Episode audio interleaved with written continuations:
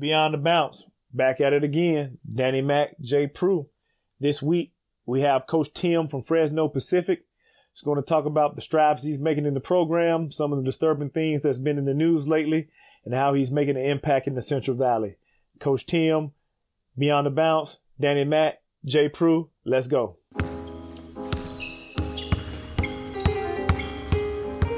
Keep, keep, keep the political commentary to yourself.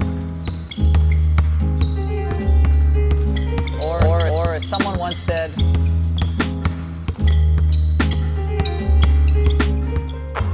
shut up and dribble. Hey everyone, welcome back. Another episode Beyond the Bounce podcast. Today we have Tim Beauregard on the line. I hope I did, just didn't butcher your last name, but I, I have always avoided it. no, it's good. It's bow like bow and arrow, and then regard. So yeah, you you nailed it. Yeah, I um I I think I had talked to Bonner last week, and I said, "Hey man, how you pronounce his last name?" And he was like, "What do you always call him, Coach Tim?" You know, I, I stay words. I stay away from words that I have trouble pronouncing. oh, that's funny. Yeah. But hey, that's good. Thank you for joining.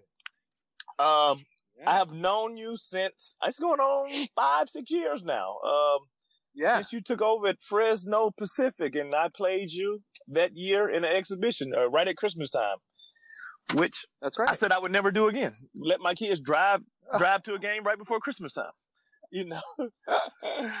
but um, I want to thank you for joining. Uh, you have an interesting story. Um, I have done some research on you. You are one of the most energetic energetic coaches that I have be around, been around. What drives your source of energy? Oh, that's that's interesting. You know, it's just a pa- it's passion. I think more than anything, right? It's it's it's it's authenticity. I, I, think that's a big big thing for me in coaching is just trying to be authentically who I am every day. I think a lot of times as young coaches, and I definitely made this mistake when I was a young coach, was trying to be something that I had seen work or or model somebody else's coaching style. And I think um, for me, it's just being authentically who I am, and and and that's you know somebody who's really passionate. Obviously, as you know, we've talked about it's a, love for for this profession. You know, I, I, get to coach basketball. I get to be around young, driven uh, people every day, and and I think for me, it's it's really easy to just be authentically myself, which is just you know energized and and and passionate about what I do. And you know, I you came and you did a coaches clinic for me, and that energy that we're talking about, it was on full display. And someone said, "Is he like that every practice?" And I heard some more coaches say, "Yes, that is who he is every day." So, Coach Tim, I tried your approach, um, and, and I'm usually a guy with high energy. I think that because of who we are, our energy may be dispersed in other ways, but man, I tried your way and I called it positive Pruitt. So I was positive about every single thing in the first 30 minutes of practice. Even if it was a negative, I was still positive about it. And dude, I was tired, man, within the first 15 minutes of that. You know, I, I, I, I, applaud you for having that, that energy. You've told me this story before and I think it's, it's hilarious, but you know, and it's funny too, because I, I would say you know positive is is probably my my kind of authentic demeanor uh, walking into practice and different things but it's you know it, you, you have to kind of be what your team needs each day and so you know there's definitely days where i might try the the coach pruitt technique or whatnot. You know motivation is is something that's changed so much in the last you know five to ten years really is used to be able to to peg what motivated your team or and and I found that to be a little bit more fleeting over the last handful of years. And so I'll try different approaches but like I, I think my normal disposition is is is positive excitement. Yeah and, and, like i'm all about the excitement because you know the motivation that we talk about once upon a time when i was a player my motivation was not to be told to get on the line you know so that was always a motiva- motivating factor for me. Like man i don't feel like running. We've been running all practice you know but uh, to go into that, so where did your coaching journey start? Really, interestingly enough, it was just I was lost, right? I, I, didn't really know what I wanted to do. I was at a junior college, Sierra College, up in uh, uh, Rocklin, Sacramento area, and uh, I was pursuing, I think, my third or my fourth AA. I was a little nervous on to, to select a, a career path because I wasn't exactly sure what I wanted to do. So I was studying business, small business management, entrepreneurship. Those, those were kind of what uh, I enjoyed, leadership aspect of that. And then uh, a friend of mine, Calvin Tang and Scott Pizik, they they asked me to go coach a summer basketball camp with them in Napa Valley, and it was an overnight, kind of an extensive, uh, uh, high octane kind of uh, serious basketball camp. And so I just said yes. I didn't really know what to expect. I obviously always loved basketball um, and had done a couple of things with it since I'd graduated high school. And I went to this this camp, and I, I realized pretty quickly that summer um, that that there was something that I was really passionate about, and and so that that first week in Napa parlayed me to going to Canada for a couple of weeks to run camps for NBC Camps, which was the the organization that I was working for. And then that sent me to Southern California to work with uh, a friend of you and I, Danelle, and uh, the head coach at Cal Poly Pomona now, and at that time was either at Hope or Azusa. I can't. Rem- I'm sorry, at Azusa or uh, Cal Baptist. I can't remember, but I worked a camp with her, and that camp I'll never forget it just kind of washing over me was was this can I do this for a living? can I coach basketball for a living? And she asked me during that week of camp, she said, Hey, have you ever thought about coaching at the college level? And I said, Not until right now, not until this moment. And she made a call for me to Fresno Pacific at that point, and um, came and told me, "Hey, they're they're looking for you know like basically a third assistant, a, a kind of a stipend assistant and and I jumped on it. I moved I moved away from Sacramento and I uh, basically lived in my office. I had some friends and family in this area, so it made the transition a little easier. And and I just dove in with everything I had. I wanted to know, okay, if this is what I want to do for the rest of my life, I, I'm not gonna let this opportunity pass by. And I think I made four thousand dollars that first year. I lived in my office most of the time.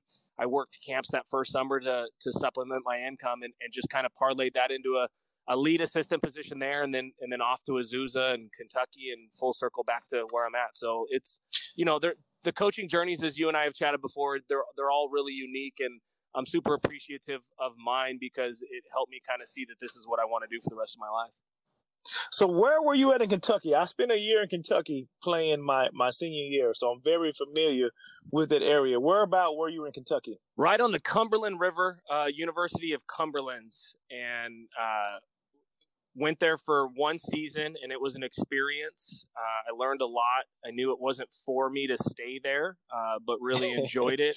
Uh, it was, you know, one of those towns off of the freeway that uh, didn't have much but a, a, a Walmart and a really nice university. so it was an interesting experience for me.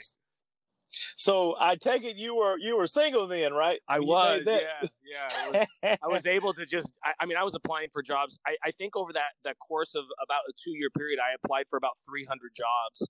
Um, you and I have talked Ooh. like I, you know, as a finalist at you know seven or eight different positions, top five, probably another ten or fifteen, and and it just wasn't working out for me. So when and I was applying all over uh, the world really. I was i was open to going anywhere to be able to pursue the passion and um, was able to land that job. That was actually my first full-time job was at university of cumberland for that year.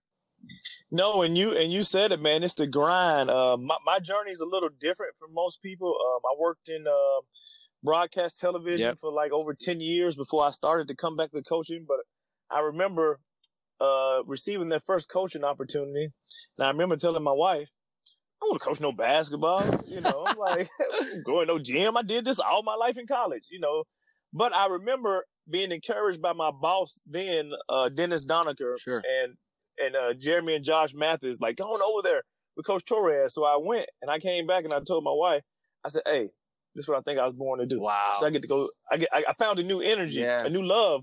I got to go to the gym again every yeah. day. You know, and and people. So people think that we just show up to the gym and, and coach. Oh, like, what does a normal day look like for you?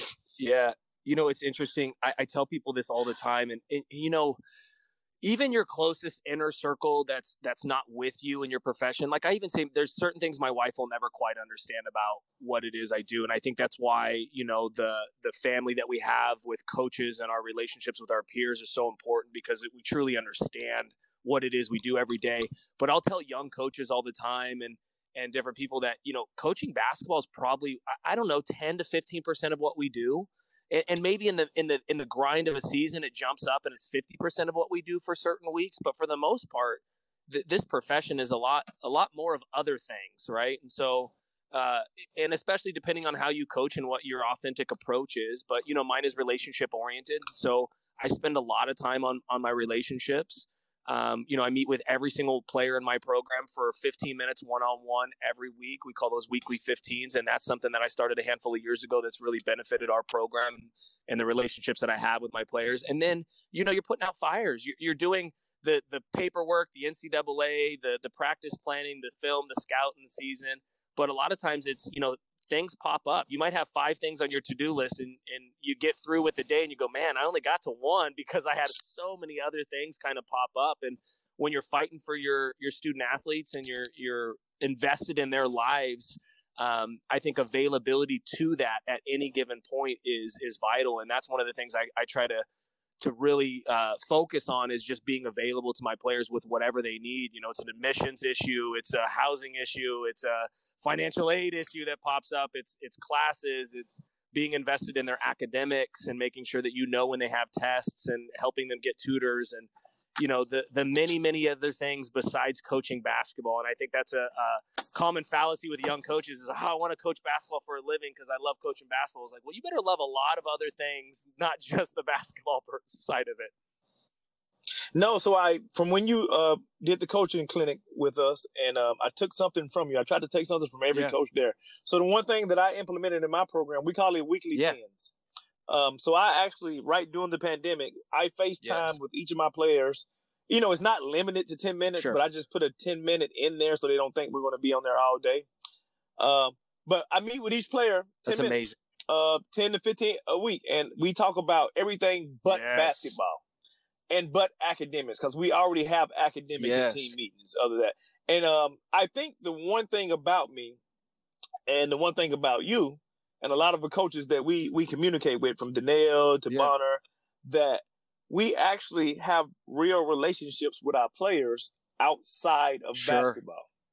So then in return, we are able to coach them and it not be taken personally. Yes. Oh, that's and so I think important. that is the biggest thing that that that you know we all do. Is like I have a personal relationship with every player on yes. my team, and I have noticed that in you, Danelle, and, and Bonner also that you all have the same. How much do you think that happens so for when those tough moments do happen, they know you have a relationship. I think that's everything. I think you you nailed the you nailed it right there. I think when you're invested into their lives uh, off the court, you know, we talk in our program, especially at the beginning of each season, is we'll we'll stop practices and we'll we'll hey, what did you just say to her? And then I'll go, okay, how did you take that from her? And then you know we'll we'll really get into the nitty gritty of communication. And and one of the things that that I've realized and you kind of just said it and I think it's really important is to to have your team understand with their communication with each other but also with coaching staff is there's a time and place in certain aspects of communication but in in high level athletics you got to have thick skin sometimes and there's not enough time in a game to say hey let me talk to you about this mistake you just made. You were in the wrong spot. You might have to really get after them and I want that I want that player to player and coach to player and and you can do that a lot easier when you have that relationship that they know they care. And so we'll talk with our team, hey, during practice, I might be on you and it might be a really tough practice, but as soon as that practice ends, I'm joking with you. I want you to come in the office. If you got something you want to chat about, let's chat about it. And and I think the best way that it was ever described was one of my assistants said that we will never build a wall between us. We will never build that wall.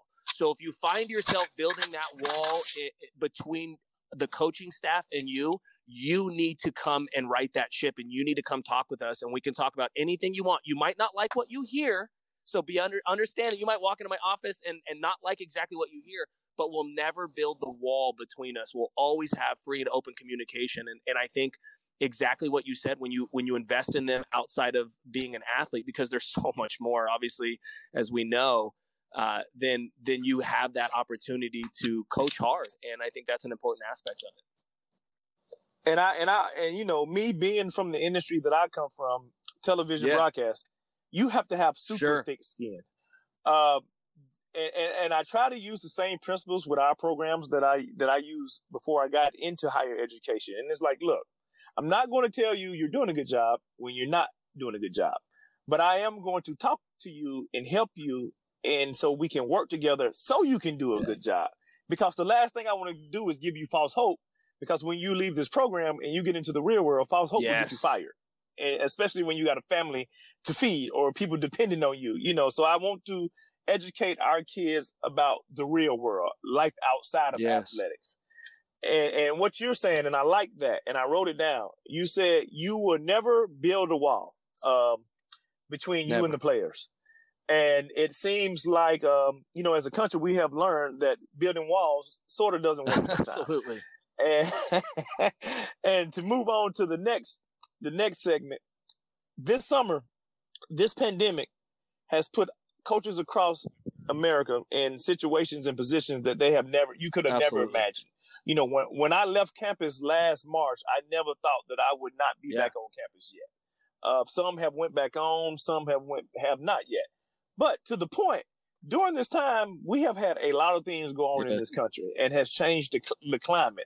Um, what are some of the things that you have done to keep your young women engaged in, in the social yeah. movement in, in, the team movement, in the family movement? What are what are some of the things that you have done that you know you think some coaches make it use? We talked about it. You know, it, it goes back to the relationship aspect of it. Like first, I had to educate myself a lot, and I made a lot of phone calls to people. Um, to help me see things and see some of my blind spots, and you know, I was inspired by you know, even social media has been such an amazing thing over the last couple of years because, you know, and it can be a really negative thing, right? Like, uh, you know, comparison is the thief of joy. We tell our team all the time. But if you follow people who inspire you and bring positivity and educate you on things that you want to be educated on, it's a really powerful tool. And so I looked this last, you know, during the pandemic and social justice and so many things going on. And, you know your Twitter account. And Crystal Evans is a coach in our league. Who I, I, I told her last week I appreciated her uh, Twitter account so much, and I I had to for I was forced to educate myself, figure out where my blind spots were, and then again going back to you know my number one thing, trying to be as authentic as possible. I, I talked about it with our team a lot. You know, we did Zooms, we did FaceTimes during the weekly 15s, but also in our team meetings, we talked about it and said, hey, these are these are where you can educate yourself. We shared websites with each other. We talked about it. We talked about our team. We talked about, I called a lot of former players and I asked, you know, their experiences and, and their experience with me, me and our program and different things like that. So I, you know, I think it was, it was eye opening for me personally.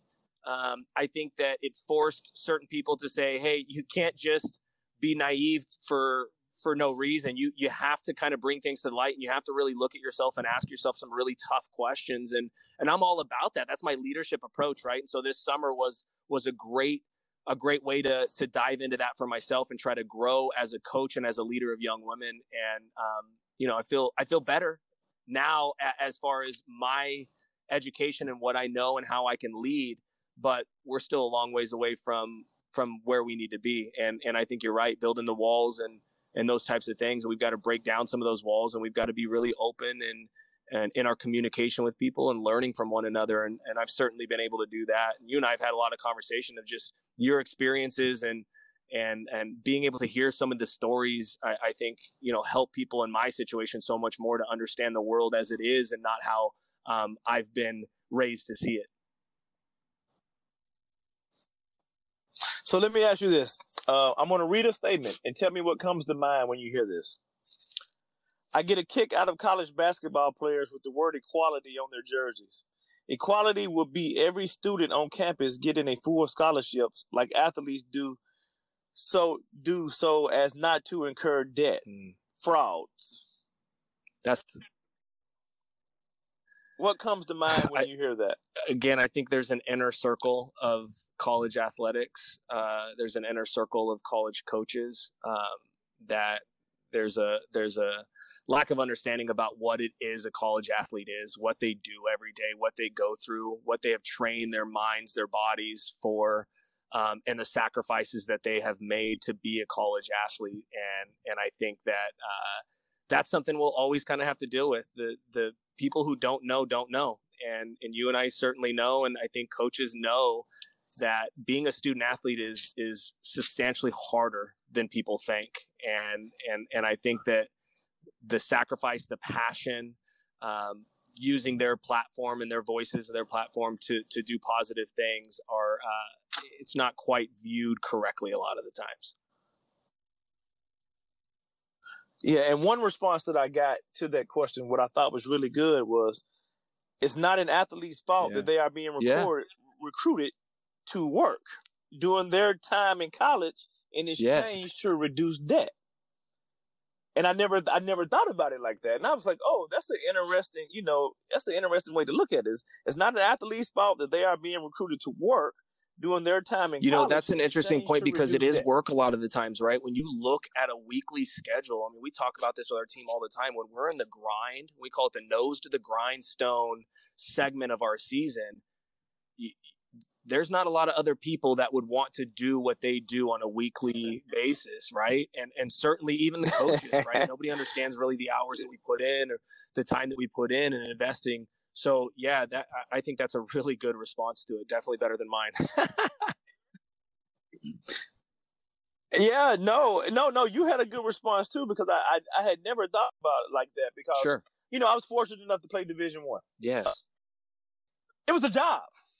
Um, from being dressed and ready at 4:45 a.m. to weights to class to film to weights to conditioning. You don't have to not going home for Thanksgiving to not go maybe one or two days for Christmas Day.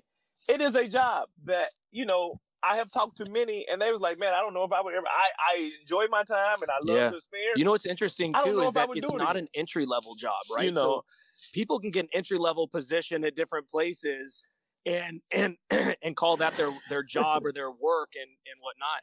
Being a college athlete, that is not an entry level position. It starts years before with investment of your time and your and crafting your skills and and parents a lot of the time investing into that same thing financially with their time all those different things. So it's not an entry level position. It's a lot of work that goes into being a college athlete at any level. I mean, the the percentage of athletes from high school that go on to be college athletes, as you know, is is extremely small, and so um, definitely not an entry level position. So yeah, I, I agree. So, um, it was the shot of the statement heard across the world last week where we had someone that says, quote, Mm. guys, we have to stick together. We need both feet in. I need everybody to stay on the plantation. Mm. I can't have anyone leave the plantation.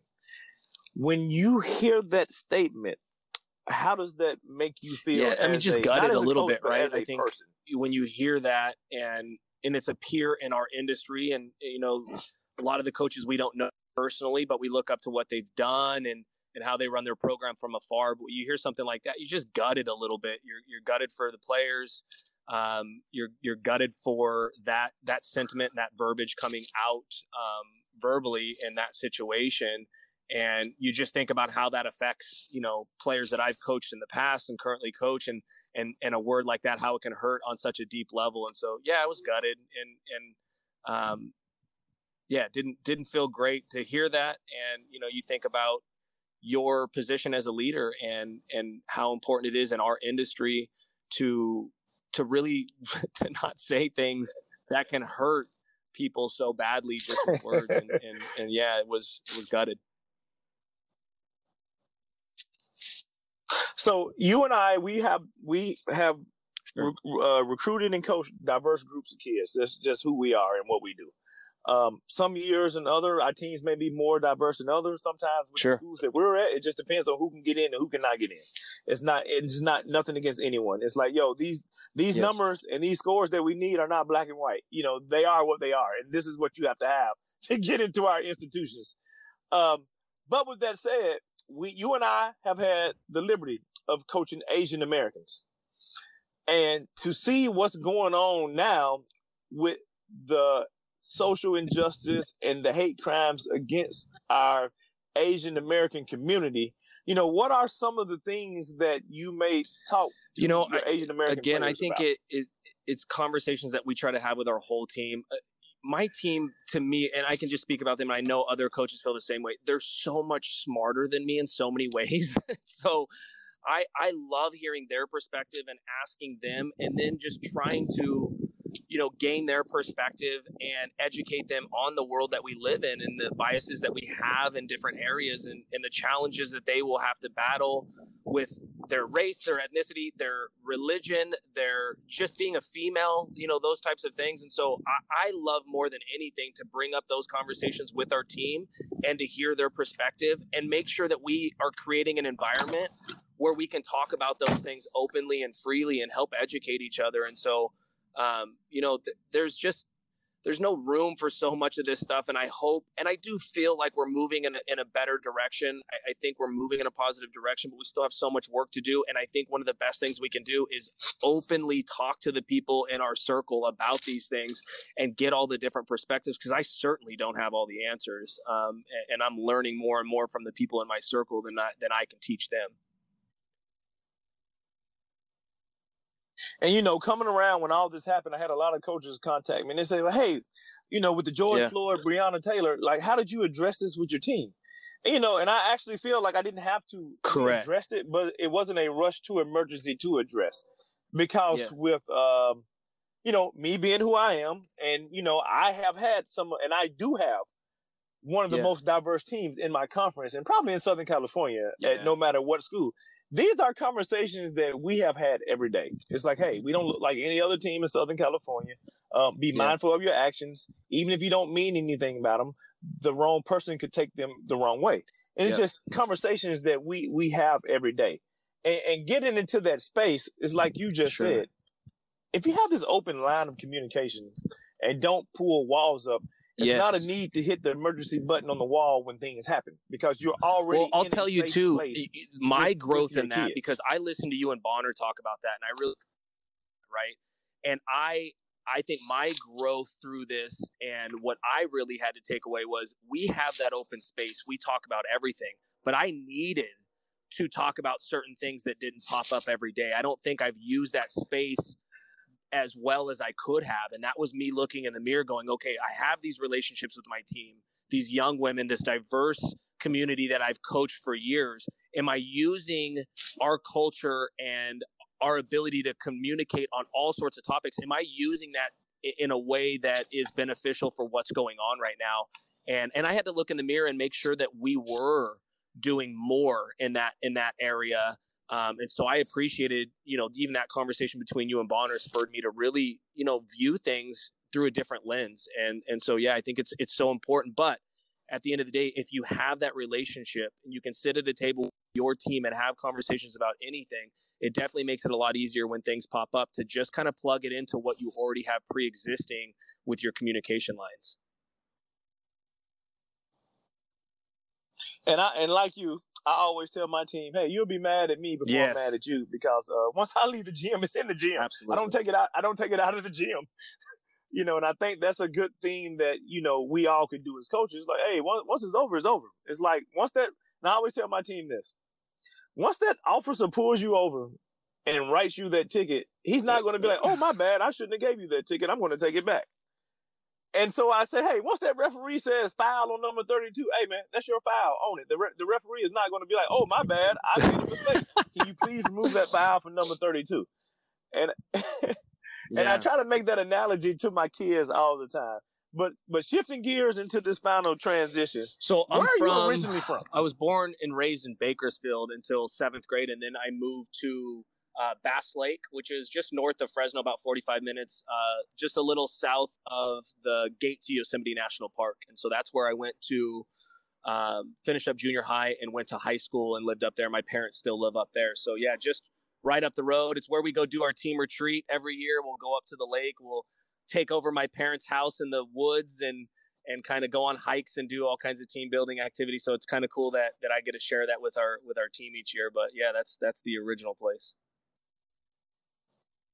Yeah, yeah, absolutely. So you're and Central Valley born and raised. You know, it's it's funny because it's corny, but I say it all the time. Is this was a full circle, kind of where my heart was the whole time, and I never thought that I was going to have the opportunity to come back to where I started coaching at Fresno Pacific and and get a chance to to lead the program. Um, but I'm I'm so fortunate, I'm so blessed, and and I'm I'm really committed to to this area and the Central Valley is um, uh, is an amazing place to me. So I'm super happy to be here and, and kind of full circle.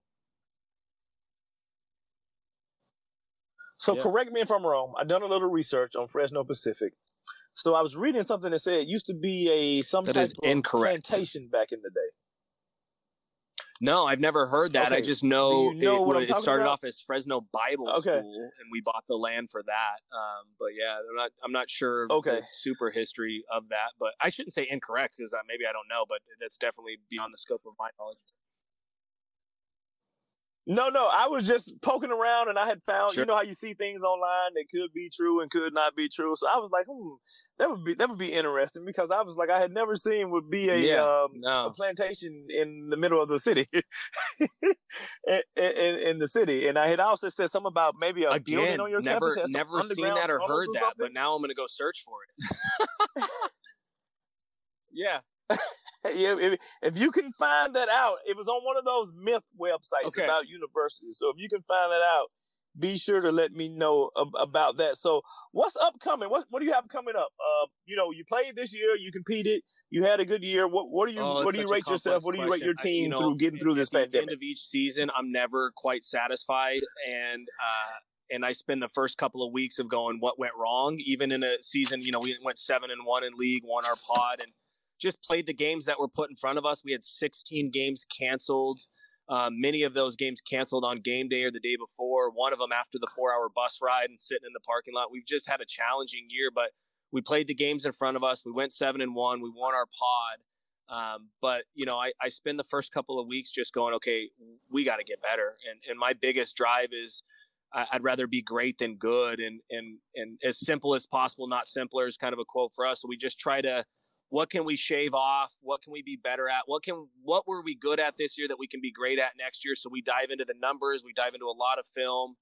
Um, and we just try to figure out we we compare you know every year that I've been in charge of the program where, where are we where we've progressed where have we fallen off and so you know i'm looking right now at a, at a sheet of multiple statistics from this year and things that we can get better on for next year and so we've already had some coaches meetings. We'll, we'll start with our workouts with our players this next week. They're finishing their two weeks off so we'll get into some real specific areas we need them to improve and we'll get on the court with them. And then our coaching staff will continue to to meet and really get into the nitty gritty i mean we spent we spent four hours last week talking just about offense. We'll got another one of those probably to do defense this week, and we just try to push forward. So you know, hopefully, you can do a little bit of recruiting. We were fortunate enough to sign three early in November, and so we're we're kind of wrapped up. But 2022 becomes a really big year for us. We got obviously continue to recruit. That's that's kind of the the cloud that always follows you. You can never stop doing that, never stop focusing on that. Um, but we we just want to be better. And I and I think that I'm so appreciative of the people that we've recruited because they feel the same way, right? They're they're never quite uh, pleased with what happened, and we've had you know three historic seasons for our program, and we're not satisfied. We want to win the Pac West. We want to make a West region, um, and and so it's all about you know the energy and the focus that we can put in towards how do we grow our program year after year, and we're kind of in the thick of that right now.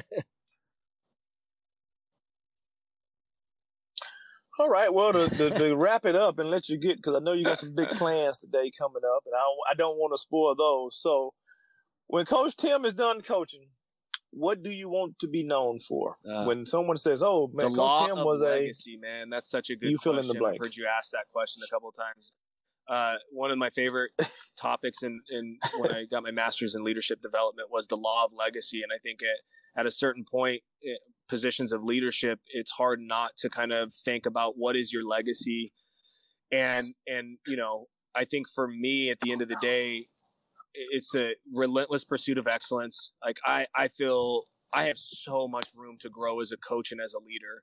And and I don't ever want to stop that. I think the day that I that I stop my growth as a coach and as a leader is the day that I should stop doing what I'm doing. And so I, I want to be known for just pursuing excellence and then helping my team and, and and the people that I get the chance to be led by as well as lead pursue the best version of themselves every single day. That's that relentless pursuit of excellence is just getting a little bit better every single day. Um, and, and so I'd like to be known for, for that is pursuing excellence and, and being relationship oriented, you know, at the end of the day, I'm going to have this, this line of of former players and coaches and friends in the industry that uh, that I've had the chance to spend a lot of time with and grow with, and and I think those relationships will last for you know my entire lifetime, and that's an exciting thing. Oh, I'm an Adidas school. I got you, Nike Adidas, or Adidas, think, but I don't. Yeah, I don't want to, but yeah, Adidas. I'll tell you, as a kid growing up, if, Bird, if I wasn't wearing Jordan of, or Nike, okay. I felt like I was cheating on Jordan, and I still feel that way. Like I am, I'm so heart and soul uh, uh, affected as a as a as a child, and and now as an adult by by Michael Jordan. I don't, I can't wrap my head around Adidas. I just I can't. But they've been good to us, and and so Adidas. Jordan, yeah, that's just. I, I think that's my age, Jordan right? Kobe? Thirty-eight. I, I I remember just sitting in front of the TV and watching Jordan, watching the flu game, watching all of it, and and then growing up into my you know adolescence and always having a love, it was always Jordan, and I appreciated Kobe so much towards the end of his career. Um, the beginning, I always felt like he was trying to be Jordan, and I couldn't appreciate that. I was a little too naive and then and then it switched that I just had so much love and appreciation for the work ethic that he put into his craft and the kind of person that he was and that he was becoming um, the kind of advocate for for women's hoops uh, I just had so much love and appreciation for Kobe and so yeah devastated obviously still uh, um, Larry Legend so my dad grew up Durant? in Boston so that that answers that one. That Larry was my dad's guy. Robert Parish, Okay. that whole crew, McHale. Uh, yeah. So so Larry, Larry for sure. And then you just hear the the stories of Larry and Kevin Durant is incredible. But I mean, j- just the like Larry shooting left handed for a game for fun, and like the, the the legend of Larry Bird is is incredible. Yeah. So I was listening. I'm gonna let you go. So I was listening Yeah. to a clip on YouTube. You remember Arkansas's old coach, right? Um, so he said that back in the day he was listening to a game when Bird was in um when Bird was playing, and he said we didn't have TV, so we had to follow it on the radio. Great Nolan Richardson, and he was like he kept hearing this Bird for two, Bird for three, Bird behind the back pass, Bird for this, Bird for that. And he said he looked at one of the coaches and he was like, man, this brother can play. So so he said he woke up the next morning and opened the newspaper Oh my god! and he said that word, Larry Bird was a white guy.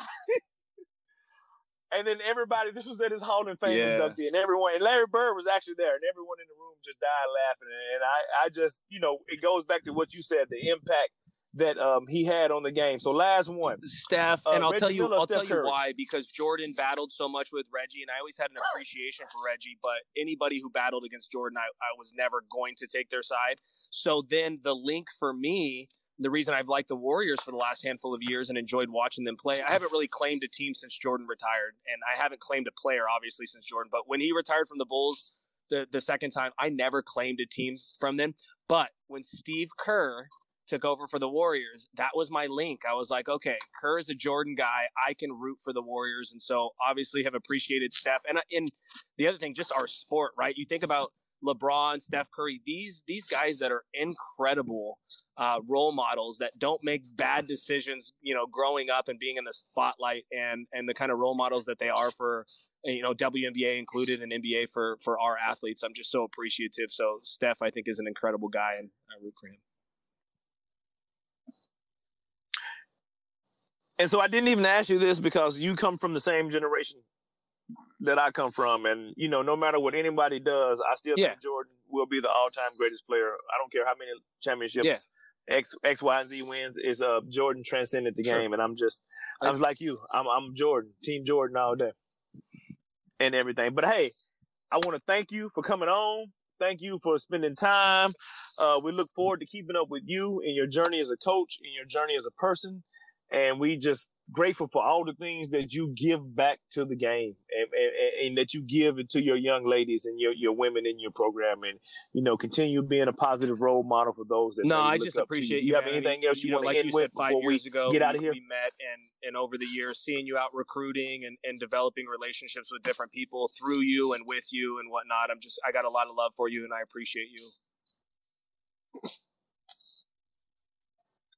No, man. Well, coaches know me. Hey, if you calling for me a game and I'm at a lower level, hey, what? How much you can you pay me? Can you give me some rooms? Yeah, you know that's the that is hey, the I legend. the that's the legend of you. That'll put be said at your I hall. put it right up. Hey, what you got some for me? Of your guarantees over the years is incredible.